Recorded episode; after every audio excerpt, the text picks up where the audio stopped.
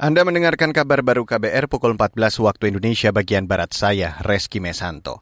Saudara Presiden Joko Widodo memerintahkan hilirisasi bahan-bahan tambang terus dilakukan meski menuai gugatan di Organisasi Perdagangan Dunia atau WTO.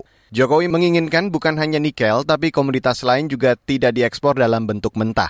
Ini disampaikan Jokowi saat membuka rapat koordinasi nasional investasi tahun 2022 di Jakarta hari ini. Nggak bisa lagi kita mengekspor dalam bentuk bahan mentah mengekspor dalam bentuk raw material, sudah begitu kita dapatkan investasinya, ada yang bangun, bekerja sama dengan luar dengan dalam, atau pusat dengan daerah, Jakarta dengan daerah, nilai tambah itu akan kita peroleh.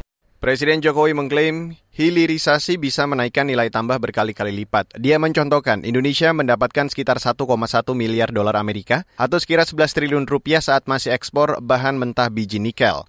Namun setelah ekspor bahan mentah dihentikan, Indonesia mendapatkan 20 miliar dolar Amerika atau lebih dari 20 triliun dari ekspor hilirisasi nikel.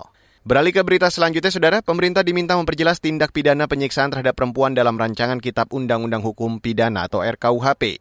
Permintaan itu disampaikan Ketua Komnas Perempuan Andi Yentriani. Menurutnya perlu ada kebijakan dan sanksi yang tegas untuk para pelaku kejahatan tersebut. Bersama dengan berbagai elemen, Komnas Perempuan juga berusaha memastikan agar revisi KUHP yang tengah berjalan ini dengan cukup banyak gugatan juga kita tahu uh, prosesnya masih banyak yang berharap bahwa ini bisa di uh, tambahkan beberapa penguatan untuk memastikan jaminan hak asasi manusia. Komnas Perempuan bersama berbagai elemen berupaya untuk memastikan revisi KUHP juga memuat pemidanaan yang lebih jelas dan tegas pada tindak pidana penyiksaan.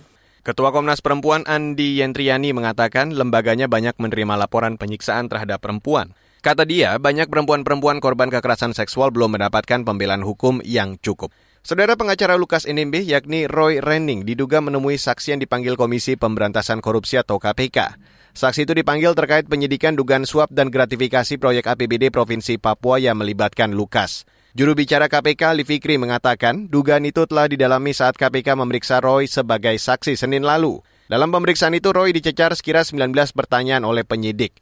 KPK belum menentukan langkah hukum lanjutan terhadap Lukas NMB setelah yang bersangkutan mangkir dua kali pemanggilan.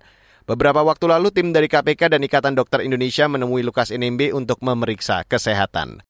Dan saudara, demikian kabar baru saya Reski Mesanto.